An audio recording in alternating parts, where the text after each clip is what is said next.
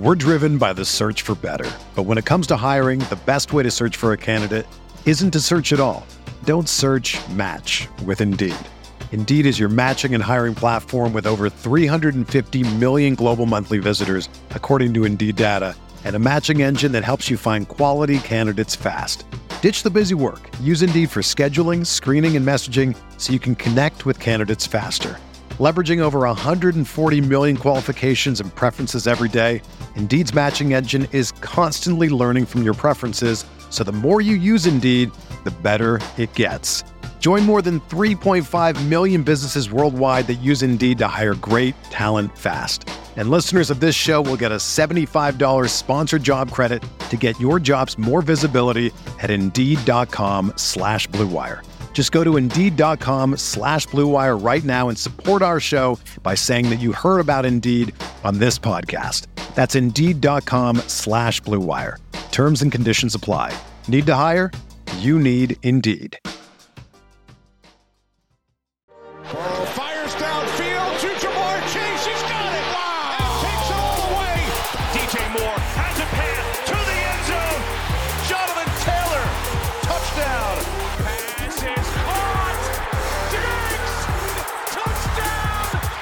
Hello, everyone. Welcome back to RotoViz Overtime on RotoViz Radio, brought to you by Blue Wire. My name is Colm Kelly. You can follow me on Twitter at Overtime Ireland, and as always, I am joined by Shawn Siegele. Shawn, we are right in the thick of things. It's, it's hard to believe we're already entering NFL Week Four. It is coming thick and fast. It will soon feel like we're still talking. It's going to be NFL Week 10. So things are moving at a rapid pace. And with that, with us doing the shows, with the content up on rotoviz.com, the goal is always to help your fantasy football roster to be able to compete for those championships.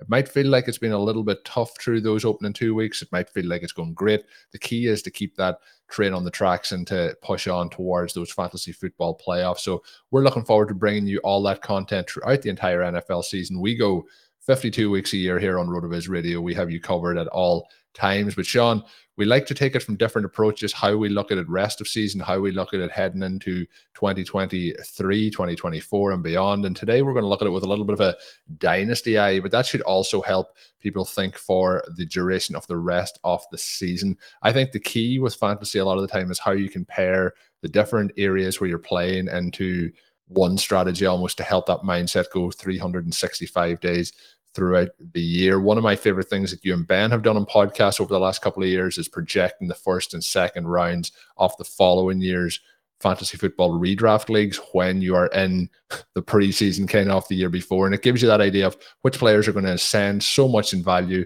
that they're in the first and second rounds the following year and who's going to drop off and not be worth the value they are at this current moment in time. So our process today and the article that you've posted up on rotoviz.com is going to kind of maybe we'll approach it in that kind of mindset as to maybe these players aren't hitting these points now, and maybe because it's dynasty, people are going to be surprised at who is maybe at the very upper echelon off this list. That is part of the process and projecting ahead for dynasty as well, Shawn. So we are going to jump into it, but before we do that, I have to welcome you to the show, and uh, we are excited for NFL Week Four. But Shawn, how excited are you for Week Four in general? I'm fired up. Mean, these first three weeks have been great. There are the normal sorts of injuries and disappointments, but we've had so many early breakouts. The teams are looking so deep at the wide receiver position, which in 2022 especially has been so important in terms of getting all of those points into the lineup, having the flex depth to put together a super squad. Uh, some of the teams that haven't performed as well, you look at the rosters and you can tell that the points are coming. And so I'm excited. I mean, this is about the most excited that I think I've been through three weeks in a long time. It's just been such a fun season. We talked on Stealing Bananas about how poorly the running backs have been doing. We're going to see some bounce back from that position. So, I mean, we're not going to go the whole year with all of these guys below expectation in terms of fantasy points based on the workload. Should have some real shootouts over the next month. And Colm, you mentioned the running back rankings. We did wide receiver rankings on the show last week. The new rankings are up on the site. We had some questions about that because there were a few adjustments that I did make then after the week three games. A few guys rising, a few guys obviously falling back. Here early in the season, especially for some of the young players, you can get quite a bit of movement in the early going because how they establish themselves both uh, from things that are talent related and then some situational things, some contextual things with the team and what the volume is going to be. All of those elements are going to move them up and down. That obviously creates some risk when you're making trades, but it also creates the upside that you want on those teams. You have to be willing to embrace the uncertainty, not just in redraft, which has been a constant drumbeat for us, but also in Dynasty, where, yeah, you can lose some value. You can also gain value, but bigger picture, you have a team that is ascending in terms of value. The interesting thing here is that because of the running back position in general and how it relates to wide receivers overall with construction, and then with this 2022 season being a rough start for the running back position, a lot of the stars aging. One of the reasons that 2023, that draft has been so targeted by dynasty managers is that it does give us an influx of new talent and young talent, obviously, at the running back position. People are very excited about how that's going to refill the ranks. But right now, when you look at these first two tiers at running back, only two players in the first two tiers overall. Now, frequent listeners will know that the tiers are based on trade values that we have set out on the site with the rankings as well. So by the time that you get to the third running back, we have 11 or 12 wide receivers already gone. The first running back, Jonathan Taylor, no surprise there. He has underperformed last year's fantasy scoring on a workload basis by more than a touchdown in terms of what a normal person would do. I mean, Jonathan Taylor was way above average last year. He's underperforming by about two and a half points, which, especially through three weeks, is no big deal. He was stopped in week two. He was corralled by the Chiefs in week three. Not all teams are going to be able to do that to them. If the receivers stay a little bit healthier, this is one element where even if you don't have a lot of Michael Pittman, but if you have Jonathan Taylor, you're probably hoping that Pittman stays healthy and can provide a little bit at the receiver position so that all 11 defenders aren't keying on Jonathan Taylor every play. He's going to break those long runs. He's going to score some touchdowns, even if it doesn't hit last year's level, he's still declared number one. The number two might be a little bit surprising. Yeah, I think that's the one that's going to perk up some ears here. And I think for long term, or even I guess you can say in the short term for this guy, because he's only entered the NFL this year, he is a rookie. It is Breece Hall. I don't think that people who've been listening in since that draft coverage and they'll know how excited we are with Breece Hall entering the NFL, what his capabilities are. Some of the shows, Shawn, I believe you may have even touted him as a potential young Jonathan Taylor, you know, in terms of the the profile coming out. But I think there's a huge amount of excitement to have around him heading in. He is with Michael Carter. He is with the Jets. They are about to have a quarterback change, but we're also looking at the dynasty value, the long term value as well. Breece Hall, though, through three weeks of the NFL season, outside of if he came in and got, you know, 80% of the work, dominated in every game, it hasn't gone like perfect for him, but it has gone pretty well. And the numbers and the peripherals around what he has done so far have been quite positive, and I don't think the sentiment maybe is as high around the community for Breece Hall as it, maybe it should be. And you having him as the lone running back in tier two, and I think people who drafted him this year probably are not going to be looking to move him on, but I think he is a running back that maybe he is not at the the peak of his value in terms of the expectations from all managers in all leagues uh, that people may be able to take advantage of based on on your ranking here. Yeah, and partly this ranking is uh, a little bit of a confirmation of where we were in the preseason. You look at the RV Triflex rankings, and again, we have a bunch of teams in this format, so we're, we're playing actively in the one that we talk about a lot. We also reference it because the format is very similar to what so many dynasty managers are now using in startup drafts. So we have a a really good source of what high stakes players are doing in this type of format. Breece Hall in the final month of startup, so looking in August, he was the 301. He was the RB6. So that's in Superflex, he was the 301. In the RB6 behind Najee Harris at two, Javonte Williams at three, Christian McCaffrey at four, DeAndre Swift at five, and then he would come in there at six. My rankings had him with McCaffrey around the one two turn. I kind of moved those guys back and forth, which one was higher uh, at different points during the offseason, it now looks to me like when I had Breece Hall higher, that that was probably right. It's been a pretty rough start for McCaffrey, and especially when he's in that age where a back can lose a huge amount of dynasty value quickly. This isn't the the time period for Christian McCaffrey to have a little bit of a dip and be able to sort of maintain that status. Breece Hall comes out.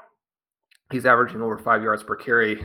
They haven't had a lot of touches in the running game. This has been a very pass heavy offense, but he has been surprisingly an equal, if not a bigger part of that than Michael Carter, who, I mean, Michael Carter has a lot of these Austin Ekeler-ish elements to his game. So for Hall to come out and immediately take so many of the targets to look so fluid in the passing game, Hall looks like a version of David Johnson or Le'Veon Bell, who also possesses close to, probably not quite to the level, but close to the long speed of a Jonathan Taylor. So uh, much closer to Taylor in terms of that long gain ability, that explosive straight line athleticism than either David Johnson or Le'Veon Bell. Two guys who very few big backs have ever been able to make guys miss at the point of contact, have that lateral agility, explosiveness that they have.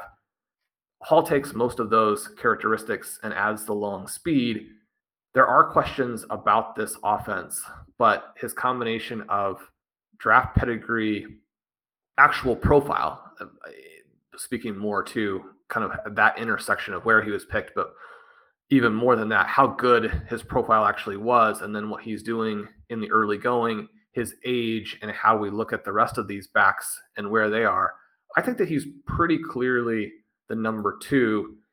If you took him at that 2 3 turn in Superflex startups this offseason, I think you're going to be pretty happy, even if you have to be patient. One of the elements here is that dynasty points, just like redraft points at the running back position, have been somewhat difficult to to find and to get into your lineup. You might be in a position where you have Hall, he hasn't scored a ton of points for you. You're middle of the pack. You're trying to figure out, you know, what direction you want to go this year. Are you competing in year one? Do you have to take a little bit of a step back and aim at year two? He was one of the guys, and, and we actually drafted both or drafted slash traded for both McCaffrey and Breece Hall in that draft that I did with Patrick Kerrane because McCaffrey hasn't blown up and because Justin Herbert has gotten hurt and hasn't scored quite to the level we were hoping. Our team is one and two. Still a very powerful potential team, but not the depth that we'll have two, three years from now. And so when you're dealing with that startup roster that still has potential holes, if you have injuries or if you have underperforming players, then you have some interesting questions in terms of what direction you want to go. When you have the young players, you have the flexibility to do whatever you want and to take whatever path makes the most sense in the moment. If you get too heavy in one direction or the other, then you don't really have those options. So again, we're trying to build the most total talent. I think that Hall is going to be a, a big scorer in the second half of the season, but also he looks like a guy who, if we have someone who becomes the next Uber back, if we have someone who gets back up into that 23 to 25 point per game range, you know, maybe it'll be one of the rookies from 2023, either in 2023, four, or five, a range in there. But Breece Hall has a great opportunity. Yeah, he's certainly somebody. Uh, it feels like this is your final chance to buy this between now and Sunday. Depending, obviously, things can go one way. He could unfortunately get injured. He could have a bad game, whatever it feels like the buy window is closing pretty quick here on Breece Hall based on the the last uh, three weeks, and it hasn't just really all clicked. But uh, it's going to be interesting to see how he fits in with Zach Wilson coming back into that offense as well. But Shawn, the next two tiers, tier three and tier four, I find are very very interesting. The players you would expect to have in those two tiers are kind of in there, but both of them are split up in ways that is kind of the veteran presence and the young presence in those groups. So tier three is Javonte Williams, DeAndre Swift, Saquon Barkley, and Christian McCaffrey, who you've already mentioned. Saquon Barkley has kind of rehabbed all of his fantasy value that maybe people were concerned about heading and maybe at the midpoint of last season. I'm sure some people have got fantastic you know, stories of trades that they pulled off for Saquon Barkley when people were most concerned about him. You also have Javonte Williams, who's in his second year, and you have DeAndre Swift, who is unfortunately banged up at the moment, but has looked fantastic in the games that he has been healthy in, which three weeks into the season has been about six quarters. But Shawn, that tier is very, very interesting. Feels like pretty fair to have those guys where they are based on their age, based on what they've done in the league so far, and then based on the young guys and their potential. Any of those guys that were anywhere near squeezing into tier two, or do you feel that those top two guys are clearly in that top tier? And then tier three, what is your overall thoughts? I think you can make an argument for Javonte Williams up there. The issue for him, in some ways, similar to the issue for Breece Hall, but you have that other elite talent in the backfield. Now, the question is whether Hall is going to face more of a long term issue with Michael Carter also being a young guy, and Javonte Williams could come out and be the player who's getting Taylor, McCaffrey, Barkley types of touches in the future. He's the youngest guy in this group. He's got the biggest window for that play and trade dynamic that we talk about all the time. Right now, he hasn't done what we were hoping as a ball carrier. They've actually used Gordon in some of the higher value, pure runner types of opportunities early on. He's underperformed as a receiver in terms of what he's done as after he's made the catch. Those things very, very, very tiny red flags. The Broncos offense not as dynamic as we were hoping. I think that they are a buy low sort of across the board. I think they're going to get better quickly.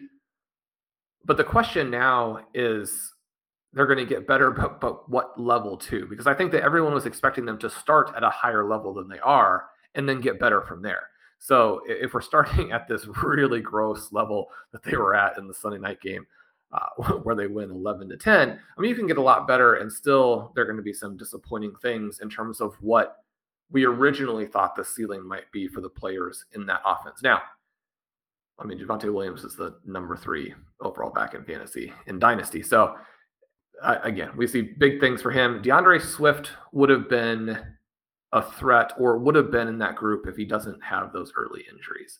You just, at this point, we've already gotten to where Swift looks a lot like Dalvin Cook. And if you're just constantly dealing with these injuries throughout the course of his career, some things that are like borderline chronic, not that he can't heal and, and mostly be fine, but a running back needs to be able to take these hits. If your shoulders are an issue, then I mean, that's just tough. It's not something we blame on him. It's just one of these very unfortunate types of developments. Then we get down to the little bit older players. And you say older, I mean, Saquon Barkley, 25 years old, but you know, next year he'll be 26. The year after that, he'll be 27. Can you play him for two years and then trade him for a lot? He'll be a year older each year that passes. He will be an older each year, yes. And as a result of that, like any downturn, like we saw before, you mentioned some of these trades. Ben and I were able to get him on our RV Triflex team that has worked out really well. I mean, right now, what you're looking at with Saquon Barkley is you're looking at the player who ranks number two in expected points through three weeks. And he's right there on the cusp of having that coveted EP double double 9.6 as a rusher, 10.1 as a receiver. And uh, we probably mentioned this already, but that's despite the fact that he's been pass blocking on a number of these plays. There, there is a potential for him to maybe not jump from the 10 receiving EP level, but have some of these other opportunities in other games to sustain that. I mean, anytime that guys are up there at 10 receiving EP per game, you're thinking, well, I mean, that's going to fall back into that seven or eight range, even in a somewhat optimistic outlook. Now, maybe that's not going to be the case for Austin Ekeler, who is at 10.5, but only at five rushing EP. So sitting down there at 15.5 overall. I mean, you could see based on the way that he's been used in the past and what makes sense to do with him that he could stick at that level. But most of these guys, I mean, they're going to fall, right? Joe Mixon is at that same number. I mean, he's not going to stick there. Javonte Williams is at almost 12. He's not going to stick there. Saquon Barkley could. And when you put that with what he's doing as a rusher, so he's number two overall in expected points. He's probably going to finish in that range. Joe Mixon will fall below him. Javonte Williams might be able to challenge, but it's going to be tough with Melvin Gordon. Jonathan Taylor might be able to challenge. I mean, Barkley, Taylor, and McCaffrey pretty clearly are going to be those three guys based on what we're seeing so far. And right now, Barkley and Taylor have a gap over McCaffrey because McCaffrey's workload, though a lot of touches hasn't been what we want wanted all for fantasy, right? So with Barkley, you have the work, but you also have him as one of only two players in the RB1 tier who are currently positive in fantasy points over expectation. Now you can say, well, I mean, maybe there's some regression threat there, but the main element is he's been able to do that in the context of an offense that has a lot of problems, but a coaching staff that's able to work around some of those a little bit better. And you're going to get some of the guys back at wide receiver to hopefully help some of these other players out. Now, is he going to be able to consistently create the long runs that he's done? I mean, probably not. One of the reasons why Taylor is currently at minus 2.7 instead of up over four, which is he was at last year, is that not every game and not every three game stretch can you create those types of plays. But Barkley, like Taylor, probably not quite to the same extent, but Barkley, like Taylor, has the athleticism to create them intermittently and to give you the big games at times that allows your team to get where it needs to be. And so I mean, Barkley here, I think, has pretty convincingly now moved ahead of Christian McCaffrey. He's a year younger. And that year, again, in Dynasty, it actually is a big deal, even though it sounds silly. You look at where he is with his offense, where McCaffrey is with his offense, and I mean, we've we've seen the switch here. So McCaffrey was the RB4. Saquon Barkley, even in that final month before the season was down there at running back 10, if you have Barkley, you're really excited about how the beginning of the season has gone, and that's that's true in all formats. He does look like he's going to be the 2022 league winner, or at least in that conversation if he stays healthy. Yeah, he does. And also, then probably we won't talk about this exactly today, but it gets into that conversation then about the championship window and keeping that open for multiple years. Maybe Saquon Barkley is somebody who maybe you can slide out and, and take in some other pieces potentially at this particular point to, to keep that window open. But he does feel like somebody who's going to be hard to part with at this particular moment in time. Tier four, Shawn, has a similar theme in terms of the younger guys and the veterans, but I think this is a very interesting tier in terms of where these young guys could go. So we have J.K. Dobbins, Kenneth Walker, Travis Etienne, Aaron Jones, Derrick Henry, Nick Chubb and Austin Ekeler. So the veterans obviously being the the latter guys mentioned there, but J.K. Dobbins, Kenneth Walker, particularly Etienne and Dobbins, they're guys who have had their injury issues, are both now healthy. Hopefully, we're going to see over the next couple of weeks their roles continue to expand in their offenses. A little bit more of a challenge for Etienne with how James Robinson has played early in this season. His recovery has been remarkable from his injury. Somebody who is very easy to root for in the NFL based on where he's come throughout his career. But Etienne hopefully will be able to to sandwich his way in and take more off that workload. J.K. Dobbins leads the way in tier four. It is a fascinating tier overall, but for me, Dobbins, I think, is pretty close. If we said one of these guys jumps into tier three over the next six weeks, I think Dobbins would be the name that I would pick out of that list. But what are your overall thoughts on on tier four? And again, same question as the last time. The guys in tier four, was there some of them that were on the borderline of scraping into tier three? Not right now, and that's because the young guys all have pretty serious questions that they have to answer. Travis Etienne was up there before the James Robinson, you know, reemergence. It's not really a breakout. We've seen James Robinson do these things before he came into the NFL and was immediately a star back, even though his draft status wouldn't indicate that. He suffers an injury that has been just completely debilitating for running backs and yet recovers in a time frame that just seems almost magical. Yeah, and and he's making plays out there in both the rushing and receiving game that look like peak David Johnson, right? So uh, that that's an issue for you. There's just no way that it can't be when we talk about the very limited time horizons for running backs in dynasty. So it becomes a problem. Is the talent still there? Almost certainly. He looks extremely explosive in this offense. I think that they'll use him more as the season goes along. He's going to break some big plays there are going to be these moments of extreme enthusiasm for Travis Etienne. It helps him that the offense has been better than expected. That's going to create more opportunities in favorable situations. Does it perhaps diminish his chances to pile up, you know, five, six, seven receptions, you know, once a month or so in garbage time? Possibly. So that's something where if you were counting on that element of it, it was something that was in play. It was something that wasn't necessarily the thing we were relying on, but it was one possible element that was bolstering his value in all formats going into the season. We maybe lose a little bit of that. Not that the Jaguars won't have games that they're trailing in, but this doesn't look like a team that's going to, you know, be like the Washington Jaguars are about to they're about to go on a run here. The Jaguars. Okay. Okay. Yeah. I mean, there's a little bit of tongue in cheek in that, but uh, yeah, they, this is not your 2021 Jacksonville Jaguars with uh, shambles of a coaching staff. These are not your college football Jaguars. Yeah, they they look good.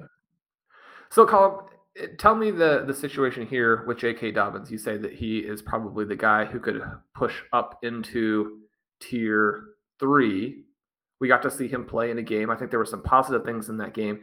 Obviously, if you're a J.K. Dobbins fan, if you're a J.K. Dobbins manager, then I mean, the dream scenario is he comes out and rushes for 100 yards and breaks off a couple big plays, gets down there by the goal line, and the Ravens want to get him feeling really good right off the bat. So they give him a touchdown there and he scores a touchdown. Maybe he gets a third and fourth target. I mean, you can draw up dream outcomes where he had a 25 point game in his debut. That wasn't super likely. The things that did happen were positive. He comes out healthy. He's used in the receiving game. The team scores a ton of points.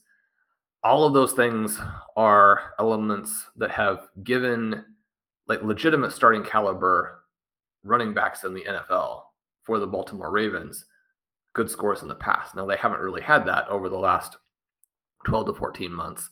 And they may be finding another one now in Justice Hill, which throws a little wrinkle in. What are you looking for from J.K. Dobbins? How enthusiastic were you after seeing him in week three? We're driven by the search for better. But when it comes to hiring, the best way to search for a candidate isn't to search at all. Don't search match with Indeed.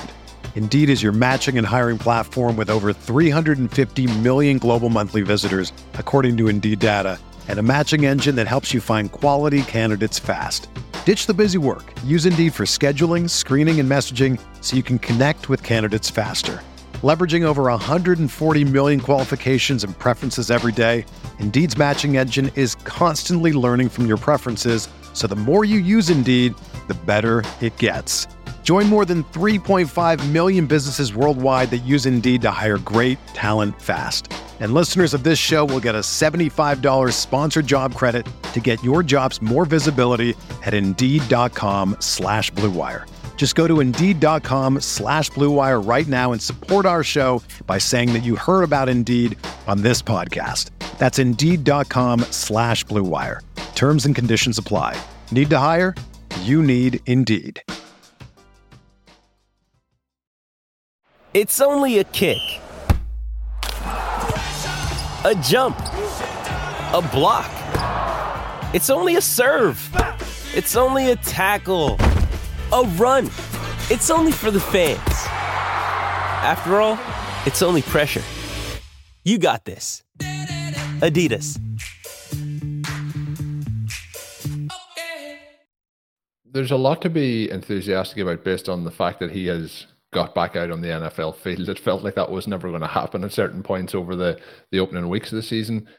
I thought that we were not going to get a full workload from him in week three. I thought we were kind of going to get what we got. And I think the key with him is that he didn't do anything to temper or lower our expectations. He didn't go in and really struggle in certain situations. So my thoughts with him is when we have seen this team in the past, even last season, two seasons ago, they have run through the carps of former uh, you know fantasy football stars you know in this backfield and they were able to get into the end zone he has so much more talent and ability at this point of his career than any of those guys that were being shipped out there and having those opportunities lamar jackson is going to be a little bit of a not a little bit a lot of a threat to steal some of that work inside the 10 yard line, inside the, the 20 yard line, sometimes even from inside his own half. But he is going to also be able to help open up lanes in this situation for J.K. Dobbins.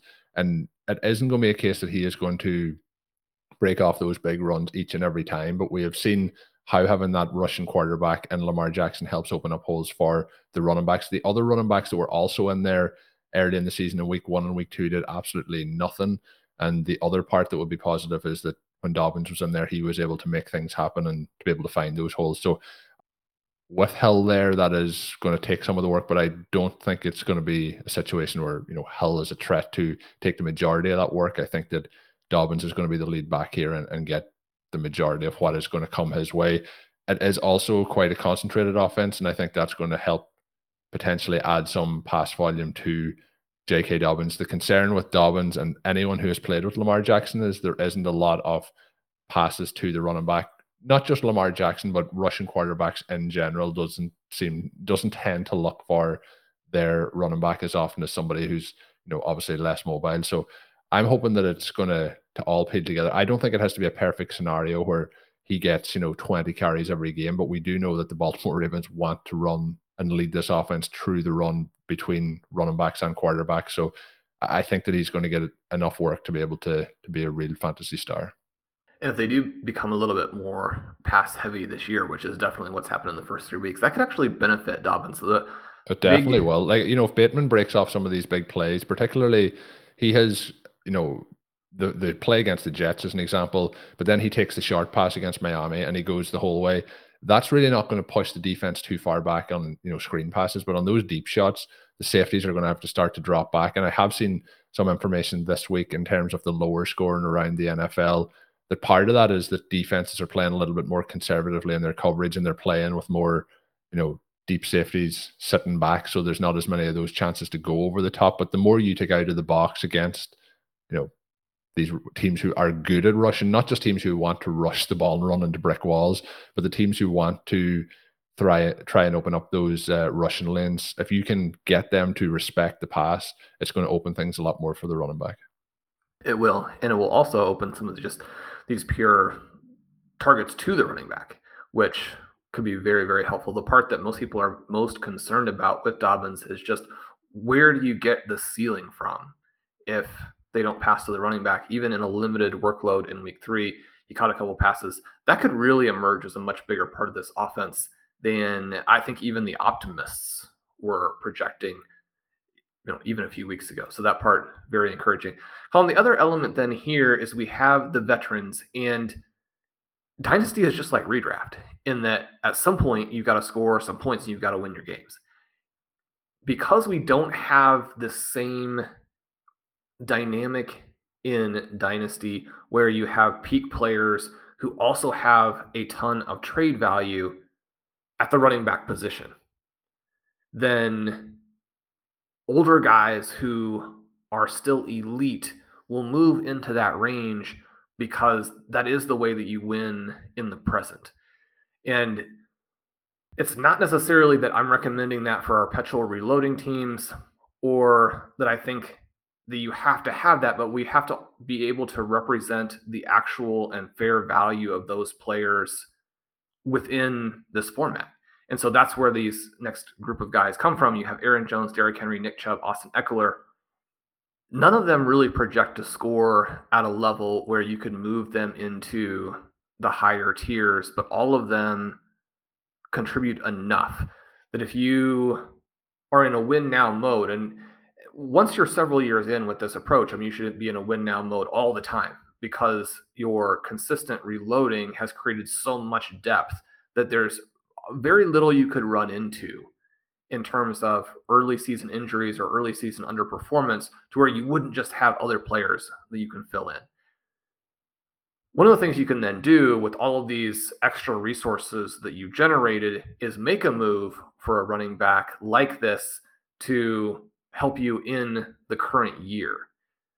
If you're doing that from a position of weakness, then you end up cannibalizing your team. Your championship window closes and you regret the move.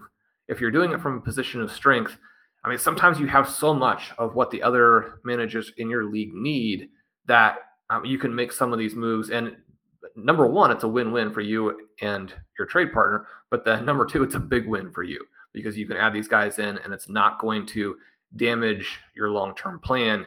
I think that Jones, Henry, Chubb, and Ekeler are all going to score at a level the rest of this season that will help you win dynasty leagues. Yeah, that's very well put, Shawn. And what I think as well, just to give a little preview, we are recording this before this article has gone live up on the website. But while you are listening, it will be available. I will have it linked in today's show notes. But Shawn has broken the running backs into seven tiers, 46 running backs featured in it. One of the things, Shawn, I think that is really, really beneficial in it is tier seven is split into a grid of players who are, you know, different kind of reasons for their ranking young contingent upside immediate production or second act potential and shawn we have seen that second act potential over the last couple of seasons prove very very valuable in the run-ins to nfl seasons particularly in fantasy so highly recommend everyone heads over and checks that out up on rotoviz.com to get full 46 in terms of shawn's updated rankings but that was the first four tiers that we touched on today Shawn, as we touched on at the start, we are excited for Thursday night football. This is obviously coming out after. If you're watching this over on the YouTube channel, drop your favorite moment from Thursday night football into the comments so we can hear what they are. Hopefully, there's a lot of big plays to choose from.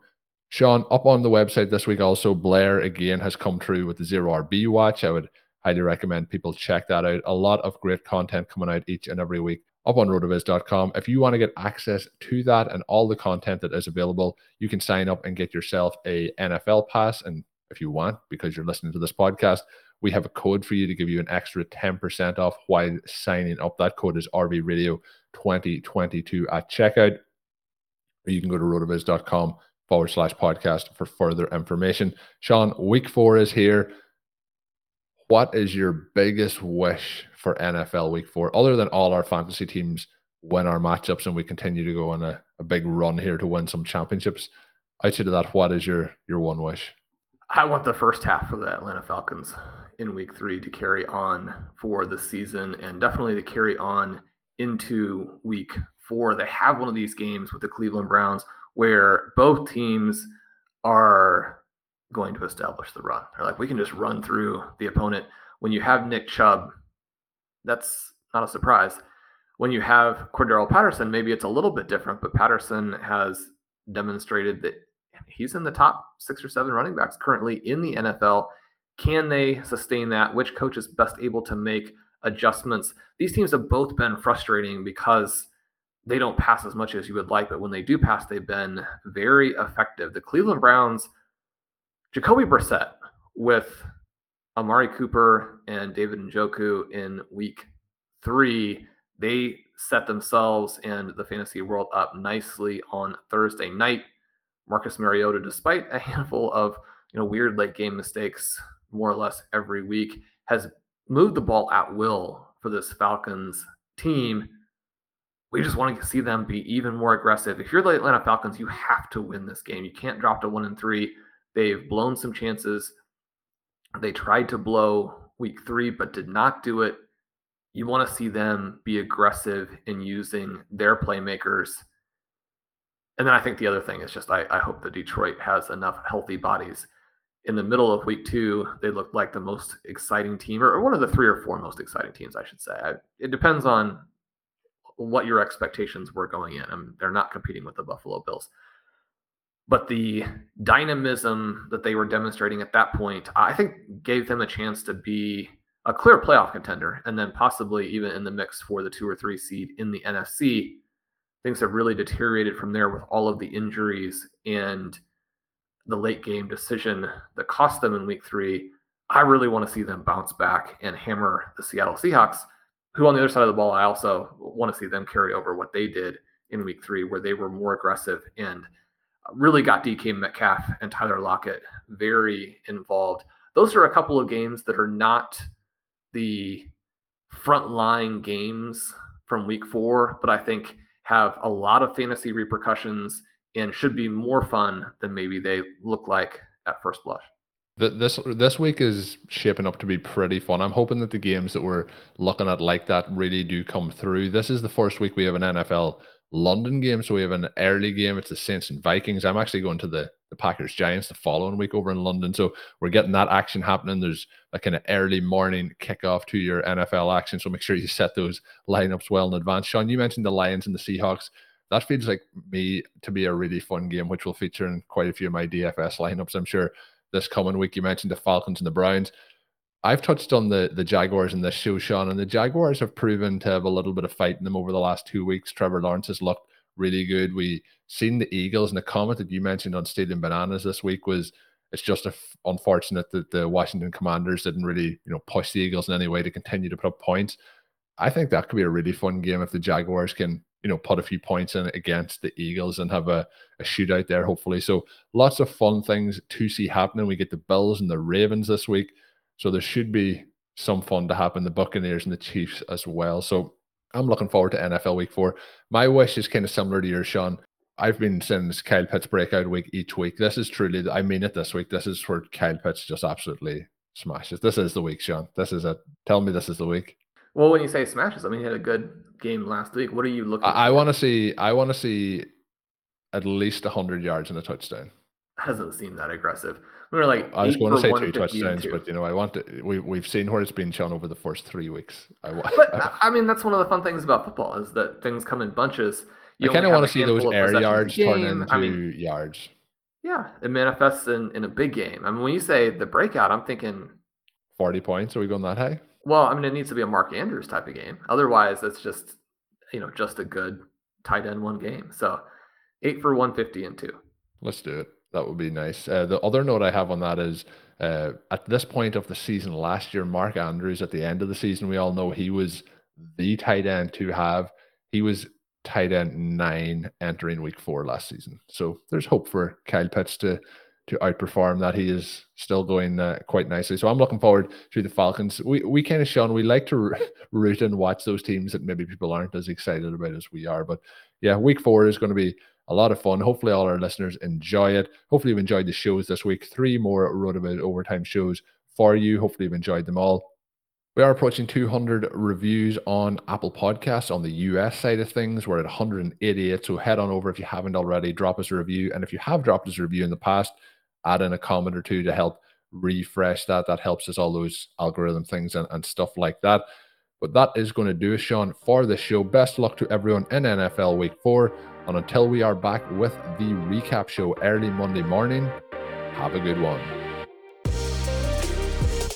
Thank you for listening to Overtime on RotoViz Radio. Please rate and review the RotoViz Radio podcast on iTunes or your favorite podcast app. You can contact us via email at rotovizradio at gmail.com. Follow us on Twitter at RotoViz Radio. And remember, you can always support the pod by subscribing to RotoViz with a discount through the RotoViz Radio homepage, rotoviz.com forward slash podcast.